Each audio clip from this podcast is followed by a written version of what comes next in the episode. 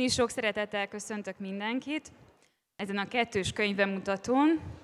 Még egyszer, tehát Sepsi László termőtestek és Bartók Imre Lovak a folyónál című regényének a bemutatóján vagyunk. Ahogy itt látható is, két jelentkoros regényről van szó, amelyeknek már a borítója is valamiféle atmoszférikus rokonságot sugalmaz. Amikor azt a feladatot kaptam, hogy egyszerre beszéljek mindkét szerzővel, akkor gondolkoztam persze, hogy mi, mi jelenthet itt közös pontot. Egyrészt nyilván mindkét műnek a, a nyelvi megmunkáltsága, remek mondatokat találhatunk mindkét könyvben, ezt már előre elárulhatom. Másrészt ott van az, amit Sepsi László és Bartók Imre korábbi munkáinak az olvasói is tudnak már, hogy mindketten nagyon szívesen játszanak zsáner irodalmi elemekkel, cselekményfordulatokkal, műfai klisékkel. Harmadrészt, és talán erre a, erre a pontra építeném fel az első kérdésemet, mindkét regényt valamilyen módon a bukás, a hanyatlás jelensége foglalkoztatja. Imre regényének főhőse gyakorlatilag egy bukott író, akinek a Jerikó címe, kötet, című kötetének eladatlan példányai hevernek abban a Svábhegyi szuterén lakásban, ahol jobb meghúzza magát egy családi magánéleti válság után. Sepsi László regénye, a termőtestek pedig Höxringben egy ilyen különös, fiktív, szinte szuverén államként működő városban játszódik, amelyben, amelynek igazából a végóráiba pillanthatunk bele. Az egész könyv azzal a mozzanattal kezdődik, amikor a családot, amikor a várost irányító családot egy bomba megsemmisít, és innentől kezdve megindulhat a harc a túlélők között a hatalomért. Az első kérdésem az most akkor Imréhez, Imréhez az első kérdésemet Imréhez intézem mi vonzott a, buk, a bukott író e, toposzában. Ez is, egy, ez, is egy, ez is egy ilyen irodalmi toposz voltak éppen, ugye? Számos irodalmi művet számolt a, a, a, az ihlethiányjal, a megakadással, a kétségbeeséssel. Igen, mi vonzott ebben a figurában? Sziasztok! Szerintem jól, jól azonosítottad, vagy én is egyetértek ezzel, hogy ez egyrészt egy közös pont, meg szóval ez, ez egy alap motivuma mindkét könyvnek, vagy az én könyvemnek is. Ugyanakkor ez egy, ez egy borzasztó összetett kérdés, tehát nagyon nehéz most hirtelen frappáns választ adni rá, de onnan közelítenék, hogy valahogy az alapkérdés szerintem itt magával az írással kapcsolatos. Az írás, mint egy bevégezhetetlen, beteljesíthetetlen ígéret vagy folyamat, az írás, mint ami fogalma szerint csak is valamiféle kudarc lehet, mert, mert valamiképpen elvéti a tárgyát, tehát, vagy egy formulaszerűen összefoglalva, hogy az írás lehetetlen, nem lehet írni. Tehát itt az elbeszélő szorongásai a példányszámokkal, meg egyebekkel kapcsolatban igazából ez a felszín, és valójában um, én kicsit úgy tekintek erre a könyvre, hogy van egy, van egy ilyen háborgó felszíne, hogy minden, minden téma, amit megjelenik, annak valahogy két oldala van, van egy, van egy egy felszíne, ami sokszor mondjuk úgy, hogy szatirikus, meg ilyen nagyon oda van nyomva, nem tudom, önironikusan, vagy önparodisztikusan, vagy viccesen, vagy akárhogy, de, de, de a mélyben van az egésznek egy, egy, egy sokkal súlyosabb egzisztenciális vetülete. Az írás esetében ez, ez tényleg valami olyasmi, hogy, hogy hogy lehetetlen, hogy úgysem, úgysem fog sikerülni. Persze, persze aztán valami mégis sikerül helyette, csak igazából az már, az már nem, nem az, sosem az, amit, amit elképzeltünk. Igen, igen, miközben olvastam a, olvastam a regényt, nagyon feltűnt, hogy, hogy ö, sorakoznak benne ö, azok a regényötletek, ö, különböző karakterek próbálnak, gondolkodnak a regényírásról, ugye a regényvilágában, a művilágában, és hogy el vannak szórva benne ezek a regényötletek, ezek az ötletcsírák, azok a titkos kéziratok, amelyekhez mi nem férhetünk hozzá, mintha mindegyik annak a totalitásnak, annak a vágyott remek műnek lenne a jelölője, ami úgyis elér, utolérhetetlen, elérhetetlen. Sepi, igen, most uh, hozzád fordulok.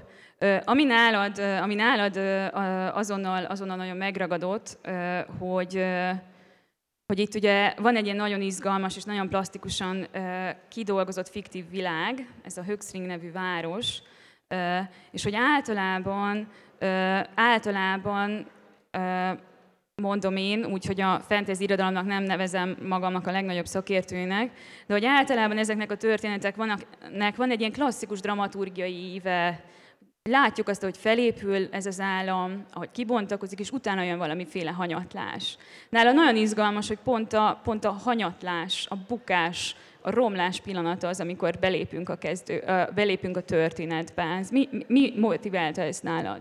Mm, én picit felkaptam a fejem, mikor azt mondtad, hogy ez egy bukás történet, mert én ebben ennyire, ebben ennyire nem vagyok biztos. Tehát abban teljesen igazad van, hogy ez egy krízisponttól lép be, tehát amikor a városban volt egy régi rend, és ez a régi rend megváltozik, és a, és a könyv végére eljutunk egy pontig, amikor felsejlik utána valamiféle új status quo, vagy berendezkedés, vagy akármi, de egyáltalán, egyáltalán nem tartom egyértelműnek, hogy ez bukásként kell értelmezni. Az biztos, hogy valaminek a vége, és, és éppen, éppen ennek, a végpont, ennek a végpontnak egy nagyon hosszú kibontása, és, és annak a tablója, hogy ez hogyan érint egy maroknyi, sokféle, sok háttér felől érkező szereplőt.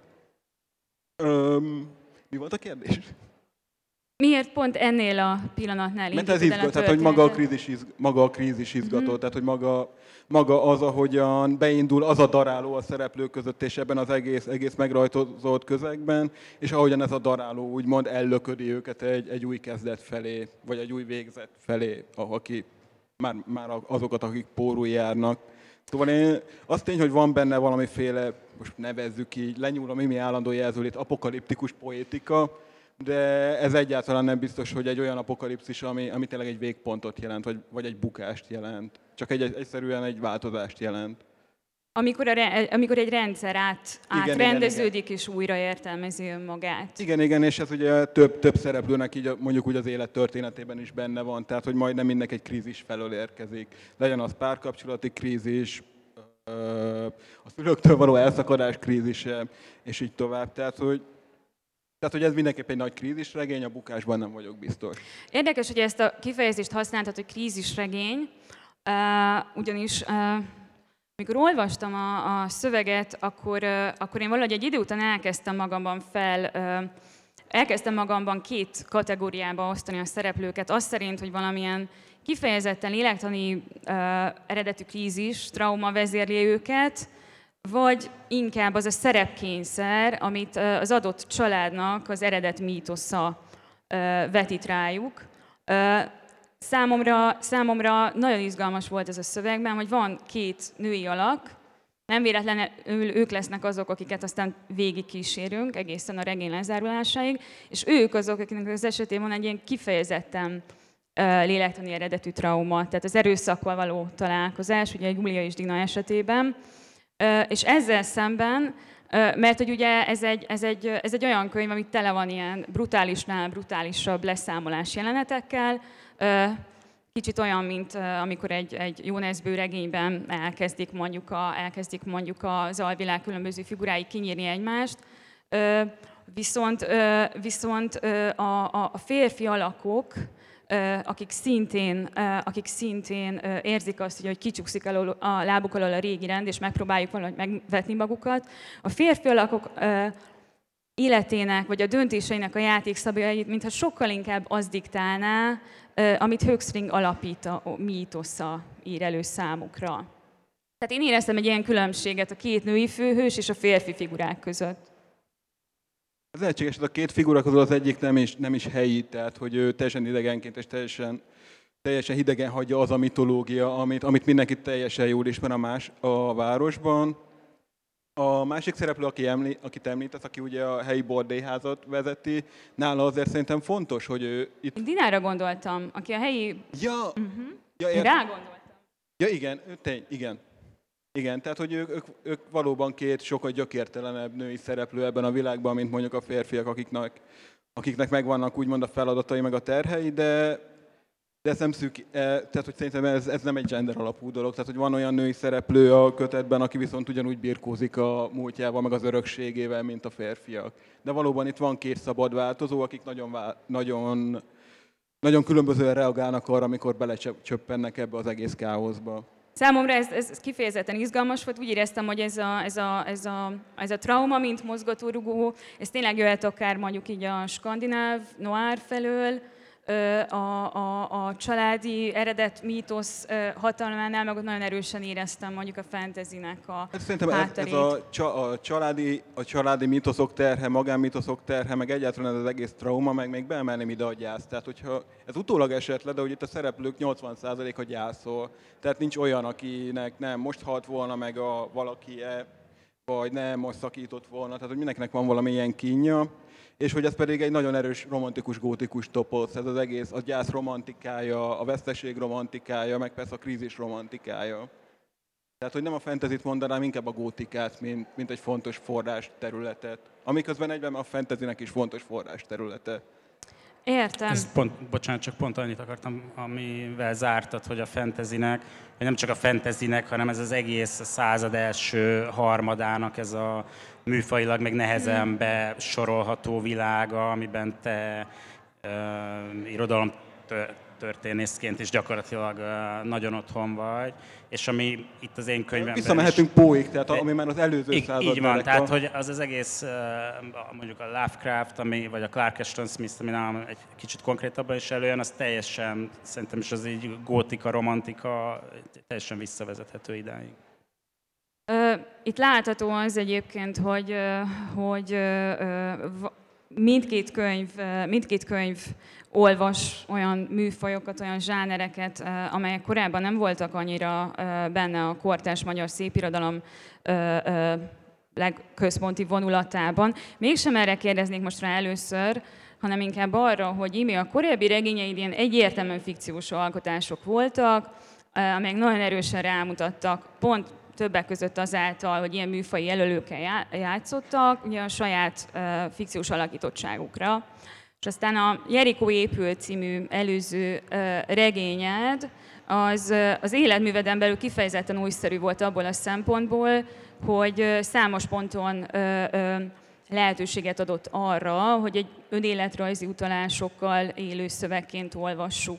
Ez az autofikciós beszédmód, ez megőrződik ebben a kötetben is. Ezt most kérdezted?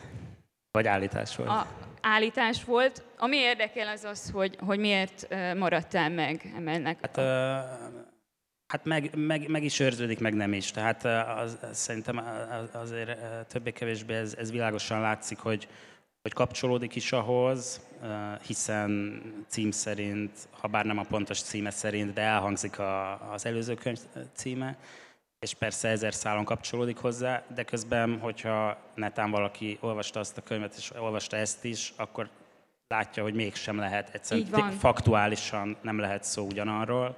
Meg egyébként ebben a könyvben van pár dolog, ami utal arra, hogy ez a Budapest az nem egészen a valóságos Budapest, szóval, hogy így egy kicsit ez, ez, ez, ez, ez, így, ez így ki van zökkentve. Um, Hát nekem így, így alkotói szempontból a, az előző után, igen, azt így nagyon nehéz volt ott, ott hagyni. Egy, egyszer, egyszer éreztem, hogy ez így ebben a formában folytathatatlan, vagy ezen, ezen nincs mit, ezzel már így nincs mit kezdeni, de nagyon ne, nehéz volt így hirtelen látni, hogy akkor, hogy akkor hogyan tovább. És, és akkor er- erre lett volna valamiféle ötlet, hogy, hogy hát igen, hogy, hogy, hogy ezt a, és nem, nem tudom, annyira bizonytalanok ezek a fogal, ezek a műfaj, hogy autofikciós, vagy referenciális, vagy személyes. Most mit jelent az, hogy személyes? Igazából ez már annyira gumifogalommá vált. De minden esetre, hogy ezen a csapásom valahogy tovább menni, de igazából szerintem eléggé máshol vannak a dolog tétjei. Um, és sok szempontból én úgy tekintek erre, hogyha fogalmazhatok ilyen, nem tudom, nagy zolóan, hogy szerintem ez egy integratív könyv, tehát hogy eléggé sok minden korábbi témám, téma uh, erősen visszaköszön. És valahogy ezeket próbáltam részben egy új konstellációba állítani. Igen, egyébként, egyébként ugye a Jerikó könyvcím az valóban visszatér, de egyébként az az élettörténet, amely itt feltárul, az semmilyen esetben nem fedi uh, ugye a Jerikóban bemutatott élettörténeti szállat. Tehát ez csak egy példa arra, hogy amennyire felkínálja az autofikciós olvasás lehetőségét ez a kötet is, olyan módon már is el is téríti ettől az olvasót, illetve már is, el, uh, már is hiteltelenné uh, teszi ezt a, ezt a folytonossági illúziót. Uh, Említetted, hogy integratív a kötet. Ugye a, a könyvpiac világát, azt már láttam a ködnek ország, az Országet című ö, ö, kisregényedben is ö, ö, meglehetősen szatirikusan ábrázolod. Na már most ennek a könyvnek, és szerintem ezt a legelső kritikák már vissza is jelezték, ennek a könyvnek a, hogy is fogalmazok, legszórakoztatóbb, legviccesebb rétegét minden bizonyal azok a passzusok képezik, amelyekben a, amelyekben a sikertelen író gyilkos iróniával állítja pellengére az egész magyar, magyar idézőjelben. Itt tényleg vannak olyan finom jelölők, amelyek valahova valamilyen közeljövőbe csúsztatják az egész regénynek a cselekményét. Tehát még egyszer mondom, hogy itt nem egy ilyen kulcsregényről van szó, ahol minden egy az egyben felismerhető, de hogy ez a könyv mégiscsak görbetükröt állít a kortárs irodalmi széna elé, ez egy réteg.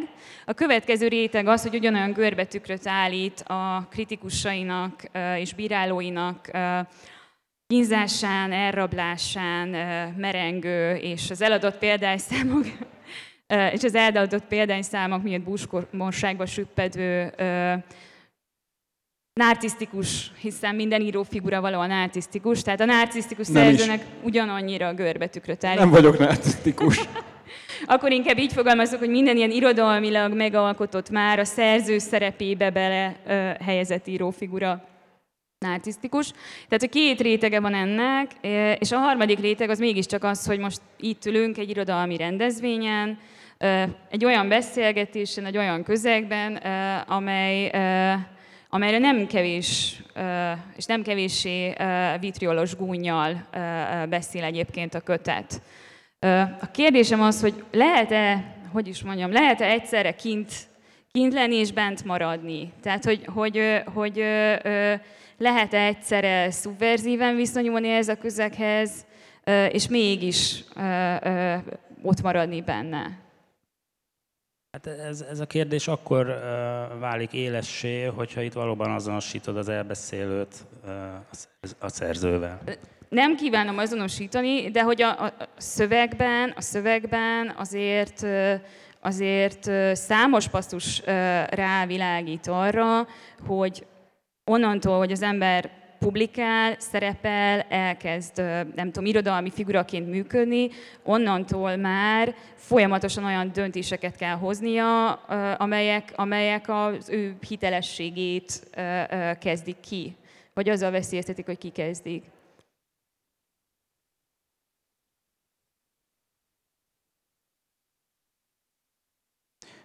Tehát nyilván, nyilván lehet úgy, úgy olvasni ezt a szöveget, én ezt nem akarom így le, lepattintani, hogy, hogy, hogy persze ez valami módon tényleg egy reflexió, vagy legalábbis bizonyos elemeiben az. Ugyanakkor az is látszik, hogy azért ez egy nagyon elnagyolt képe mondjuk az irodalmi életnek, tehát bármit is gondoljunk róla, azért az egy heterogénebb és összetettebb ellenségrendszer, amiben, hogy mondjam, nekem amúgy szerzőként, hogy abban hogyan veszek részt, abban is sok kérdőjel van, mint talán mindannyiunknak, tehát ebbe, ebbe sok, sok kérdést föl lehet, és talán föl is érdemes tennie magának az embernek. De, de a könyvben azért ez máshogy jelenik meg, hiszen, hiszen az elbeszélő egyszer nem része már ennek a közegnek, ugye így ki hullott, vagy ki utáltatta magát ebből. Most, hogyha egy picit a könyvtől eltávolodva, hogy tényleg, hogy nem, nem akarom megúszni ezt a kérdést, hogy lehet-e kint és bent is lenni, hát vagy, vagy inkább, mert, mert talán lehet, vagy vannak erre végül is példák, de hogy ez jó stratégia, hát hogy mi a jó stratégia, azt nem tudom megmondani. Az látszik, hogy azok, akik nagyon kint akarnak mondjuk maradni, valójában azok is bent vannak, ugye? Hiszen a, az, az a a sötét gravitáció az őket is, tehát most tényleg így irodalomórát tarthatunk, tehát Tandori Dezső, aki az Elefántcsontornyában élt és alkotott, hát természetesen ő nem volt kívül valamin, mint ahogy fordítva is, aki ott van a dolog legközepén, személyesen az is hát simán lehet, hogy napi 24 órában azon frusztrálódik, hogy ő nincs a helyén valójában. Erre szerintem így ismerünk, ismerünk példákat. De én ezt nagyon érdekes problémának érzem egyébként, akár irodalmi szempontból is, de igazából azt mondanám, hogy ez a könyv ezzel csak így érintőlegesen foglalkozik. Tehát itt, ami hangsúlyosabban megjelenik, az tényleg ennek a személyes része, a kudarc, hogy hiába csinálod, nem tudod megcsinálni, vagy még ha meg tudod csinálni, az se ér semmit, az egész nem ér semmit, úgyis tök mindegy. Az egész mögött szerintem, szerintem itt valójában nem a, nem a, a magyar irodalmi élet nyomorai vannak, hanem, hanem egy, egy sokkal általánosabb szorongás azzal kapcsolatban, hogy mi az értéke és az értelme annak, amit az ember íróként csinál. Ez egyszerűen az, az irodalmat uh, valahogy uh, Hát én, én, én, én úgy látom, de hát most lehet, hogy már ilyen túl, túlzottan nagyívű kijelentésekre ragadtatom magam, de úgy látom, hogy itt van egy, egy folyamatos presztízs veszteség, ami, amivel élnünk adatik, és ezzel, ezzel szerzőként, vagy, vagy egyébként neked ugyanúgy irodalmárként is végül is napi szinten szembe kell nézni. Ez, ez, ez egy kihívás. Azt hiszem, ezen a ponton érkeztünk el azon, hogy érdemes lenne, érdemes lenne meghallgatnunk egy-egy részletet a két műből. Ha jól tudom, akkor te pont egy olyan szakaszt választottál ki, ami az írásnak ezzel a befejezhetetlenségével, egzisztenciális szorongásokba kicsúcsosodó frusztrációival vett számot. És uh, igen, igen. Akkor meg szeretnélek kérni arra, hogy olvast el az részletet, utána Lacitól pedig egy akciódúsabb egy-két oldalt fogunk kapni, ha jól tudom. Nyomasztó lesz az is. Nyomasztó, csak másképp. Köszönöm a kölcsönkönyvet. Igen, tehát én egyébként ez egy, ez egy cselekményes könyv, elkezdődik valahol, történnek dolgok, véget ér valahol, de um, úgy éreztem, hogy, hogy így kiragadva egy, egy, egy szituációt, az, az úgy kontextus nélkül kevésbé volna követhető, úgyhogy ez, ez inkább a, az elbeszélőnek egy belső monológia és egy, egy ilyen vetyengése. Talán ez volna a tökéletes pillanat, hogy leüljek, és végre komolyan munkához lássak. Az egyetlen esélyem, hogy előre menekülök. Sőt, ez nem csupán egyetlen, de a szó legszigorúbb értelmében véve az utolsó esélyem is. Egyúttal kiváló alkalom. Már csak egy új fotelre volna szükség, és persze azt sem ártana, ha kitakarítanék. Kéne egy portalanító, egy rakat tisztítószer, és úgy másfél nap, amit koncentráltan képes vagyok ennek a hétköznapi feladatnak szentelni, ami a lakás adottságait és jelenlegi állapotát tekintve nem tűnik könnyűnek ugyan, ám de annál kifizetődőbb, hiszen a jobb munkakörülmények között feltétlenül az írás is eredményesebben haladna előre. Azon kívül egy lomtalanítót is kéne hívnom, mert hiába vonakodtam eddig beismerni, de valójában hallára idegesít a kibelezett pianino látványa, és ha már itt tartunk, egy antikvárius is kijöhetne, hogy kötetenként egy májas zsemlével felérő összegért elszállítsa az életművem maradékát, a folyóiratokat pedig, amelyek jó részében magam is megjelentem, puszta szívességből elvonszolja a kukáig. Nagyon fontos volna tehát, hogy végre írni tudjak. De nem ám akármit, hanem végre egy olyan könyvet, aminek értelme van, ami utat talál az olvasókhoz, díjakat nyer. Nem, de hogy azt azért mégsem, hiszen a kánonvonat már elment. Volt, nincs, a sineket is felszették utána, de mit számít ez? Mit számítanak a kritikusok, az irodalomnak ezek a dögletes farizeusai? Mit számít az ő szavuk, ha egyszer ott van még százezer olvasó, akik igenis alig várják, hogy meglepjék őket, hogy valaki erre begye nekik mindazon titkokat, amelyekről mindig is tudni szerettek volna, és amelyekről valahol mélyen, sőt nem is olyan mélyen tudtak is, ám de anélkül, hogy bevallották volna maguknak. A terv világos tehát, de hogyan, miként? Talán van még esély kötetbe rendezni egy-két egyszerű gondolatot, mint például azt, hogy döntéseink nagy részét öntudatlanul hozzuk meg, ám emiatt senkit sem érhet szemrehányás, hogy van valami felderíthetetlen, a feketénél is sötétebb szakadék a talpunk alatt, bárhol is járunk, hogy törékeny kristálygömb a szív, és hogy a szerelem bizony elpusztít. De ez nagyszerű, mert ha már pusztulni kell, akkor inkább a szerelem, mint az irodalmi élet alamuszi intrikája által érjen a vég, hogy muszáj, igenis muszáj, és mindennél fontosabb folyamatos és intenzív figyelemmel lenni mások iránt, a szülők, a társak és a gyermekek, de még az utolsó rohadék is ágyi poloskák iránt is, mert minden, ami él, minket is gyarapít, és amíg élünk, mi is gyarapítjuk ezt a zúgó-búgó mindent. Jó és szép dolog tehát élni, és meg kell becsülnünk minden percét, de hogy az Isten faszában mondjam ezt el érthetően, egyáltalán nem volna jobb inkább verseket írni? Nem a költészet témái ezek? Vagy mégis lehet egy utolsó dobásom a prózában, és ennyi tapasztalattal, ennyi mesterségbeli tudással felelőtlen, felelőtlenség volna hátat fordítani kedves műfajomnak, és jobb hűségesen kitartani, megmaradni a regénynél. Igen, de hogyan? Mit kéne megírnom? Mit? Vagy, vagy fél tucat ötletem volt mostanában, és becslésem szerint csupán egyetlen erős hónapra volna szükség, hogy rendesen neki veselkedjem az egyiknek, és legalább egy első vázlatot, nem, a vázlatnál kevesebbet, inkább egy szerény, takaros első fejezetet elkészítsek. Mindig is azt mondogattam, nincs mese, oda kell ülni és verni a billentyűket, mint az életünk múlna rajta, mint hogy valóban az életünk is múlik rajta. Mégis mi más múlna rajta, hanem az életünk. Ennél nem lehet alábbadni, de nincs ok az aggodalomra, mert a munka egészen biztosan meghozza majd gyümölcsét. Mint ahogyan a Hamletet újraköltő írógépek százai fölé görnyedő csimpánzoknak is abban a reménykeltő gondolatkísérletben.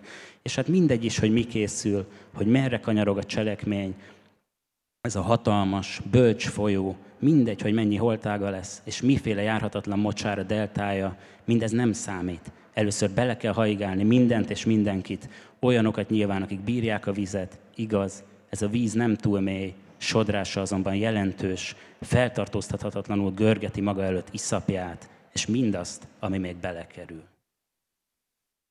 Köszönjük, Laci. Jó, hát én a pusztulni kell és az ágyi poloskák vonalon szeretném folytatni a felolvasásokat.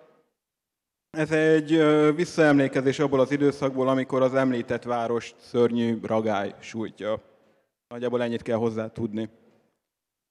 A járvány hamarosan átterjedt a nyomornegyedről Höxring többi részére. Őket akolták persze, hogy a mocskos népség rongyai alatt megtermett a kór, urzárakat húztak fel a Roggenwolf előtt, hogy ne léphessen tisztátalan a város makulátlan földjére, de a sárga üszögöt nem érdekelték a határok, hiába zavarták vissza nap mint nap a vásárcsarnokba induló Roggenwolfiakat a szégyentelen kordonjuk mögé. Aztán, amikor ráébredtek, hogy az üszög más soraikban jár, másokat kerestek, akiket kibáztattak. Vadászni kezdtek a bordélyházból szétszélet macskákra, egy doboz cigaretta árát fizették minden elkapott állatért. Aztán, amikor halmokban álltak a dögök és elfogytak a macskák, de a járvány mégsem csillapodott, a lányokra fogták, hogy bizonyosan ők adták tovább a kort, amikor válogatás nélkül széttették a lábukat mindenkinek, rendeletet hoztak, hogy tevékenységüket nem folytathatják tovább, és hümmögő orvosok bökötték szemérmüket gumikesztyűs kezökkel, hogy aztán ne találjanak semmit, ami korábban nem volt ott. Kihaltak Ökszring utcái, az emberek magukra zárták az ajtót, az utolsó macskák picnékbe meg padlásokba húzódtak, a babaház lányai pedig, akik éppen nem lettek maguk is betegek az orvosok mindenfelé matható kezétől, bevetett ágyon várták, hogy a sárga üszög elmúltával újra vendégeket fogadhassanak. A kórház előtti betonon fekete zsákokban álltak a testek, és aki arra járt és jobban megnézte őket, láthatta, hogy némely, némely zsákok elvesztették emberformájukat, kitüremkedések jelentek meg rajtuk, hegyek és domboldalak, amelyeknek semmi karesni valójuk nem lett volna ott. És ha valaki elég bátor volt, hogy közelebb lépjen hozzájuk, hozzájuk feltépje a fekete műanyagot, nem titok, mit látott volna. Az összeaszalt emberi húsból kinőtt gombákat, ahogy tenyésznek a zsákok sötétjében, ahogy lepattog az elhalt bőrről a sárga üszök kiszáradt kérge, mint egy robarbábjáról vékony burka, amely arra nem elég, hogy megvédelmezze, csak arra, hogy elrejtse, ami a felszín alatt rejlik. És meséltek olyanról is, akinél a gombák meg sem várták, hogy meghalljon, kinőttek a lágyékából meg a füléből, akár egy új testrész, amely hozzátodva az emberhez mutatja az utat egy új jövő felé, mintha valami fajta ellenállhatatlan utányzási kényszer folytán mind Armand Ergotta akarnának válni, aki vagy ott van az erdőben, vagy nincs, de mind tudjuk, hogy ami elgondolható, az létezik, és ha mégsem, idővel életre hívjuk. Hogy ez valóban így volt-e, vagy csak delíriumos képzelgése azoknak, akik úgy vélik, ha talán, talán ha gombává válnak, az megszabadítja őket emberlétük terhétől, csak kilökik spóráikat a szélbe az udvarlás páva tánca helyett, és ezzel letudták a szaporodás parancsát, elfogadják saját felcserélhetőségüket, és pusztán azra, arra használják a finom szövedéket, ami összeköti őket fajtásaikkal, hogy tápanyagot cseréljenek, hát milyen könnyebbség lenne ez, így spekulálhattak, így ámíthatták magukat. Ha már úgyis betegek vagyunk, növesszünk gombafejet, hófehér gallért és vaskos tönköt, mit számít az emberlét, ha úgy is fáj? Én nem tudhatom, hogy a gombáknak fáj-e. Azt tudom, hogy őrzik titkaikat, és höxring is lehet beteg, de még mennyire, hogy, bet, mennyire, hogy lehet. És ez épp elég ahhoz, hogy ne ábrándozzak ilyenekről, hanem elfogadjam, amivel a természet sújt. Láttam a férgeket höxring málló falaiban, apró kukacok, amik megnőve hátjás szárnyat növesztenek, és repültek a következő helyre, ahol táplálékot találtak, de nem szóltam róluk, mert vannak dolgok, amiket hiába lát az ember, a beszéd nem változtathat rajtuk. Vannak vidámabb részek is. Ezt tanúsíthatom. Igen, hogy az élet gazdagodása az, az, a, az, a, az a te szövegedben is ugye egy olyan életfogalom, amely nem korlátozódik az emberi életre, és ez szintén igaz ugye a termőtestekre, amelynek már a címénél sem lehetünk biztosak abban, hogy, hogy ezek a testek, ezek kiket vagy miket is takarnak valójában. Amire még a regényet kapcsán, vagy amiről még nem tettem említést, az, az maga a gomba, vagy a gombák. Itt még az egyes szám, meg a többes szám használata kapcsán is elbizonytalanodok, hogy ennek a könyvnek a főszereplői voltak éppen tényleg maguk a gombák, amelyek ugye a, egyrészt a Höxring gazdaságának az alapját adják, hiszen a várost irányító család ugye ezekkel a különleges halucogén hatású gombákkal kereskednek, mint a gombákból épülnének fel még a falak is. A gombák azok, amelyek veszélyeztetik egyre inkább a városban épjesítő emberi testeket, és természetesen mindezen túl magának az elbeszélés nyelvének is van egy olyan metaforicitása, amelyet át és átadnak, átszőnek a gombákkal kapcsolatos trópusok. Mi vonzott ennyire a gombákban a, a, ez a halucinogén effektus, vagy a rendszertani besorolhatatlanság? Tök, tök, vélet, tök véletlen volt, tehát hogy ez, ez, ez nem egy gombás könyvként indult. Az anekdota ehhez annyi, hogy, hogy nem sokkal az előző könyvem a Pink után elkezdtem ezt írni, és igazából egy ilyen okkult gang, akartam egy hosszú, sötét okkult rendek, gangsterregényt, aminek a végén mindenki meghal, és aztán díjakat De ne kap. Nem hal meg mindenki. Nem hal meg mindenki, ez is De sokan meghalnak. És, és akkor me, nagy, nagyjából megvolt, hogy van itt, van itt ez a négy-öt család, akik valamiféle valamiféle alkut kötöttek egy démoni jelenléttel, ami vagy azonos ezzel a várossal, vagy nem. És úgy voltam, hogy jó, ezzel el, el, kell kezdeni, el kell kezdeni, és akkor majd kialakul, hogy mit, mit akarok ebből kihozni. Tehát, tehát sokkal inkább emlékeztetett egy Hellblazer képregényre az egész koncepcióra, mint bármire. És akkor volt egy jelenet, amikor az egyik, egyik mellékszereplő ö, drogot porciózik a nappaliában, és akkor ott gondolkodóba estem, hogy milyen drogot porciózzon. Tehát, hogy fű uncsi, tabletták uncsi, kokain túl puccos, és akkor így végig zongoráztam, és gong, gomba. Az meg a gomba az tök jó, abban tök sok minden van, és akkor itt egy év parkolópályára tettem az egész könyvet, és szétolvastam magam gomba ügyben, tehát hogy a varázsgombák kultúr története, egyáltalán gomba a kultúrában, meg mi van, és akkor így lett ebből gombás regény.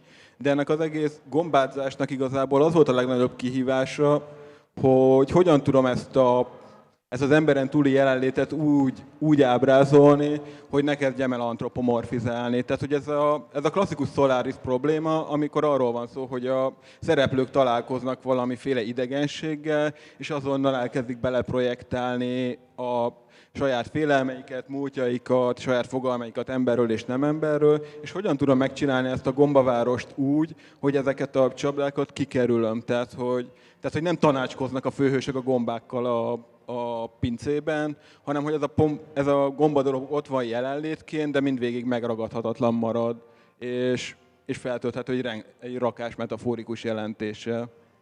Igen, viszont nem vetülnek rájuk emberi tulajdonságok, emberi attitűdök, tehát hogy... Igen, ezt rengeteg húzással, de sikerült elkerülnöm. A, különösen a, a könyv záró pasztusainál gondolkodtam azon, hogy ugye, és az Imi könyvénél is, a részlet, amit felolvastál, ez érdekes is volt ilyen szempontból, hogy hogy az elbeszélő is elkezd gondolkodni arról, hogy nem költészettel kéne inkább foglalkoznia. Szóval, hogy, szóval, hogy, hogy mindkettőtök művénél az jutott eszembe, hogy, hogy, a, hogy a, az antropocén vagy emberközpontú nézőpontnak a kitágítása, az eltérítése, ennek a, ennek a klasszikus, nem is tudom, humanista értékrenden nyugvó szemléletmódnak az átírása, ez mindkettőtök írásművészetében nagyon fontos szerepet játszik, és, és azon gondolkodtam, hogy talán a kortás líra felől sokkal könnyebben tudom olvasni a szövegeiteket, mint mondjuk a kortás magyar próza legtöbb alkotása felől. Erre most nem tudom, hogy hirtelen van-e fix válaszom, de mindjárt, mindjárt megpróbálok valamivel előállni. De még csak ami, amit Csepi olyan szépen összefoglalta a, a, a, a gombát, és ez ebben a pillanatban hasított belém, hogy igazából amit erről elmondtál, az, az, az most anélkül, hogy erőltetett párhuzamokat akarnak teremteni, de az nálam ugye a, a ló. Tehát, Ezzel uh, folytattam volna. Tehát ugye itt a, itt a, a ló az, az valami hangsúly, hangsúlyosan valami teljesen túlvilági, embertelen, érthetetlen, hol szörnyszerű, hol um, stb. Szóval ez, ez, ez egy erős párhuzam. Most, hogy ez önmagában uh, elegendő-e ahhoz, hogy itt uh, bedobjuk ezeket a, ez az antropológiai perspektíva kitágítását. Hát ugye végül is nem tágítja ki a perspektívánkat, inkább csak jelzi, hogy a perspektívánk mennyire potenciálisan mennyire szűkös. Ebbe, ebbe annyit kotyognék bele, hogy a költészetes kérdés visszadobom, tehát szégyenkedve vallom be, be hogy nem, nem hatott a koltás költészet, tehát hogy ahhoz nagyon keveset olvasok belőle. ugyanakkor viszont Ezt az a teljesen... Úgyse hisszük el. Ugyanakkor az a teljesen egyetértek, hogy a, szerintem a, két leg, a legerősebb kapocs a két, két könyvben, hogy egyik, egyik sem humanista programot visz. Tehát igazából, ami, amiről az Imi az elején beszélt, hogy az, az egész kultúra csinálásnak a megkérdőjelezése, és hogy mi értelme van ennek az egésznek, amit, amit most leszűkíthetünk az írás, az, í, az írás és a könyvipar, az írás és a könyviparban, de igazából teljesen fölösleges lefű, le, leszűkíteni. Ezt ugyanúgy elmondhatjuk a zenéről, a képzőművészetről, bármiről. Igazából az én könyvemben pedig úgy általában, hogy mi az ér, egyáltalán az érdelme, értelme ennek az egésznek. Tehát, hogy, hát, hogy ebben a könyvben szerintem, szerintem né, bizonyos pontjain már eljut addig, hogy a, ami a humanizmus egyik legfontosabb állítása, az ember, az ember élet, mint elsődleges érték is, is megkérdőjeleződik, például más életformák szempontjából. Tehát, hogy valóban van itt egy humaniz, humanista utópiát leépítő löket mind a két szövegben. Ugyanakkor azok a, mondjam, azok a, ugyanakkor mindkét szövegben nagyon sok hely van szerintem az intimitásnak, a meghittségnek, akár használjuk azt a szót, hogy szeretet, gondolok itt az apa-fiú viszonyra a te könyvedben, vagy akár a testvérekre a te regényedben, tehát hogy ugyanakkor vissza is íródnak ezek a mintázatok műveitekben. Persze, hát ettől nem lehet, nem lehet szabadulni, ez nyilván Um, amit a, pillanatra visszatérve a költészetre, szerintem ez nagyon érdekes felvetés egyébként, és most ezt nyilván nem tudjuk öt percben megfejteni, de, de valóban lehet, hogy itt van egy ilyen, egy a kortárs magyar uh, irodalom horizontján egy ilyen furcsa um, dialektika a, a líra és a próza között, és egyébként nagyon is lehetséges, hogy a líra felfedez magát. Tehát nem, nem arról van szó, hogy valamelyik a másik előtt jár, ennek így nincs értelme, de hogy felfedez olyan problémákat vagy témákat, amit, am, am, amit aztán a másik valami módon át tud venni. De én ennek most inkább így a, így a valahogy a reakciós pillanatát érzékelem li, lírában.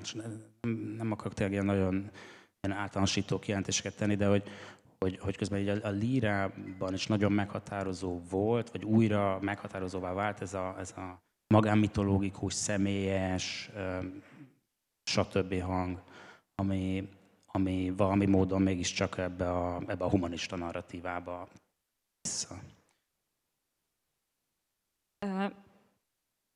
Ugye sokat, sok ponton tértünk már itt ki a, a kettőtök közötti, hogy mondjam, szemléletbeli, szemléletbeli rokonságra. Azért nem tehetem meg, hogy nem, nem kérdezek rá. A terregényedben egy Jerikó nevű gépfegyverrel uh, írtják ki a szereplők egy jelentős részét. Azért ez egy, ez egy, ez egy főhajtás, nem? Nem, ez egy baleset. Nem, tehát hogy, tehát, hogy amikor elkezdtem ezt a könyvet, az a Jerikó már a, a legeslegelején előkerül, akkor még lövésem sem, tehát ez, ez nagyjából 2014-ben volt. Lövésed sem. És lövésem sem volt róla, hogy Imi két év múlva meg fog jelenni egy ilyen című könyve, és akkor izé így, így el is gondolkoztam, hogy lehet, hogy át kéne keresztelni, mert akkor ilyen kellemetlen kérdéseket fog feltenni a Balajti Ági, de végül úgy hagytam. Hát, hogy itt, itt ennyi a történet, ez egy nem is tudom, egy ismerősen mondta, hogy ez egy szerencsés szinergia, de hogy ez tényleg nem szándékosan volt. Ugyanakkor azt bevallom, hogy az imi dolgai például a trilógia iszonyú nagy hatással volt rám olvasóként. Igen, ezt, ezt ki is akartam emelni, hogy, hogy a, a, a könyved az, az, az tényleg nem a kortás magyar próza legmeghatározó beszédmódjaihoz kapcsolódik, viszont az imi féle patkányéve trilógiához mindenképpen. És egyébként, ha már, ha már szinergiák, akkor, akkor a te művedben megfogalmazódik egy, egy másik regény ötlet, egy begombázott és a halála előtt elmélkedő férfi fiktív monológián alapszik, ha jól emlékszem, ugye? Nem begombázott, bocsánat, hanem bedrogozott, és egy gombafövényen ö, nyugszik. Ugye? Ott, ott felnevettem. Igen. Jó, hát ha már most így a vége felé így egy, egymás nyakába borulunk, én, én is én, én boldogan megemlítem, hogy én azért is örültem ennek, hogy ilyen formában jön létre ez a beszélgetés, mert mi végül is valóban hát régi harcos társak vagyunk, és egy, tényleg egy csomó... lehasznált a harc? Esik? Kiket lehasznált a harc? Ja, hát le, le, is, le is le is mi magunk is leharcolottunk, hogy aztán most főnix madárként, ugye, igen. De hogy hát igen, igen, tényleg a hány, hány ilyen beszélgetésen vettünk már részt, ezek a pop, popkult, popjak, stb., ami, ami tényleg a, hát főleg ilyen műfai kérdések apropóján, hogy be, beemelni, vagy hogy, hogyan lehetséges beemelni, nem tudom, így az irodalmi térbe periférián félhalott állapotban tengődő műfajokat, műfai problémákat, stb.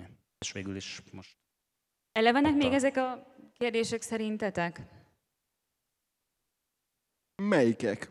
Ez, tehát, hogy, hogy ugye még tényleg 5-10 évvel ezelőtt én is emlékszem, hogy, hogy, hogy parázs viták, igen, beszélgetések igen. bontakoztak ki arról, hogy egy magas irodalmi ambícióval rendelkező szöveg támaszkodhat-e ilyen mértékben zsáner irodalmi sémákra, klisékre? Igazából igen, volt tíz jó éve, amíg iszonyúan belástam magam a műfaj elméletbe, de, de e, egyre inkább hajlok a felé, hogy ezeknek a kategóriáknak nincs, nincs értelme. Tehát, hogy igazából nem használhatóak szövegek leírására. Tehát, hogy amikor azt mondom egy könyvre, hogy horror, olyan sokféle horror van, hogy igazából nem mondtam semmit. Nagyon hasonló az, amit az imént mondott a legutóbbi interjújában a transgresszióról. Tehát, hogy, hogy ezek a fogalmak túl tágak, kiüresedtek. Tök jók arra, hogy, hogy nagy vonalakban orientálják az olvasókat mondjuk egy könyvesboltban, tehát hogy igen, Mondjuk a főszövegeden, mondjuk a fülszövegemben, igen, de az egy olyan mértékben nagyjából orientálás lesz, hogy mélységében viszont nem lehet velük beszélni a szövegekről. Nagyjából egyetértek ezzel, és, és kicsit, kicsit kifulladtak ezek a viták, vagy hát most volt egy részben ehhez kapcsolódó, ez a legtürösödik-e az irodalom, tehát ez így időről időre újra előjön valahogy ez a kérdés, bár most ez má- más keretezést kapott. Um, igen, tehát nekem is vannak kétségeim, hogy, ez, hogy ezzel, ezzel még mit lehet kezdeni. E- Elméleti szempont, szempontból olyan, olyan nagyon nem, nem csigáz. Igen, de te szerzőként pedig szerintem evidens, hogy, hogy minden, min- minden hat rád, amit olvasol. Tehát, hogy és, és hogyha össze-vissza olvasol, akkor rengeteg hatás fog érni, és új konstellációk jönnek rész, létre, és ez ennyi. A hatásokat vissza lehet vezetni, de szerintem semmi értelme ráfeszülni ezekre a kategóriákra, hogy úristen, akkor most ez, ami hatott rád a fantasy, és akkor te most fantasy író vagy a jelenkornál, azt a kurva, és, és ha igen, Igen, tehát hogy, a, hogy ezek, a, ezek a, a könyvek, a ti az pont azt mutatja meg, hogy ez tud egész egyszerűen, hogy mondjam, organikus. Na, most megint egy olyan metaforát használok, ami ebben a, ebben a beszélgetésben legalábbis kérdéses, de hogy el, elkezdenek organikus módon működni ezek a szövegek, és De, de szerintem ez egy természetes dolog, tehát hogyha visszamehetünk ez az ősleveshez, akiket emlegettünk az elején, Poe meg Lovecrafték, tehát hogy ezek a figurák azon kívül, hogy zsáner szerzőknek vannak elkönyvelve, iszonyúan képben voltak koruk kortárs ir- irodalmával. És hogyha megnézzük akár a, én nem szeretem ezt a szétválasztást, de most a játékedvéért válasszuk szét, a zsáner irodalom igazi krémjét, és a úgymond szép irodalom igazi krémjét, igazából iszonyatosan tájékozott, olvasott emberek, akik, akiket rengeteg hatás ért, és igazából a műveiket sem lehet egyszerűen bedobozolni. Tehát, hogyha megnézel egy Cormac mccarthy az az ember mindent tud a westernről, amely a legaljabb, legaljabb ponyva mű- műfaj volt előtte 20 évvel. Tehát, hogy teljesen, teljesen értelmetlen kiválasztani vándormotívumokat, és azt mondani, hogy ez, ez valami alantas műfajból jött, mert nem. Igen, mint hogy a 19. századi romantikus irodalom is, hogy ti is említettétek, Igen. nagyon sokat köszön ugye a, a, a köszönhet ugye mondjuk a gótikus uh, regényeknek, és a többi. De és őket se tudod szétválogatni, tehát most Pó hova álljon? Értem. Köszönöm szépen. Ha jól érzékelem, akkor ennek a beszélgetésnek lassan a végére kell, hogy érjünk. Az utolsó kérdésem az a meglehetősen közhelyes, ám de elkerülhetetlen. Van-e valamilyen új tervetek? Tudjátok már, hogy merre mozdul tovább az életművetek? Vagy most ez a pihenés ideje? Egy még hosszabb és még nyomasztóbb könyv a terv. Egyelőre ennyi. Mi neked mindig van legalább három kézirat, míg a fiókodban. Hát ki kell, hogy ábrándítsalak, most, most, most nincs. Úgyhogy ki tudja, talán ez a vége. Nagyon remélem, hogy nem. Köszönöm szépen, hogy ilyen sokan eljöttetek, meghallgattatok bennünket, és mindkét szerző ott fogja dedikálni a műveit. Köszönjük mi is.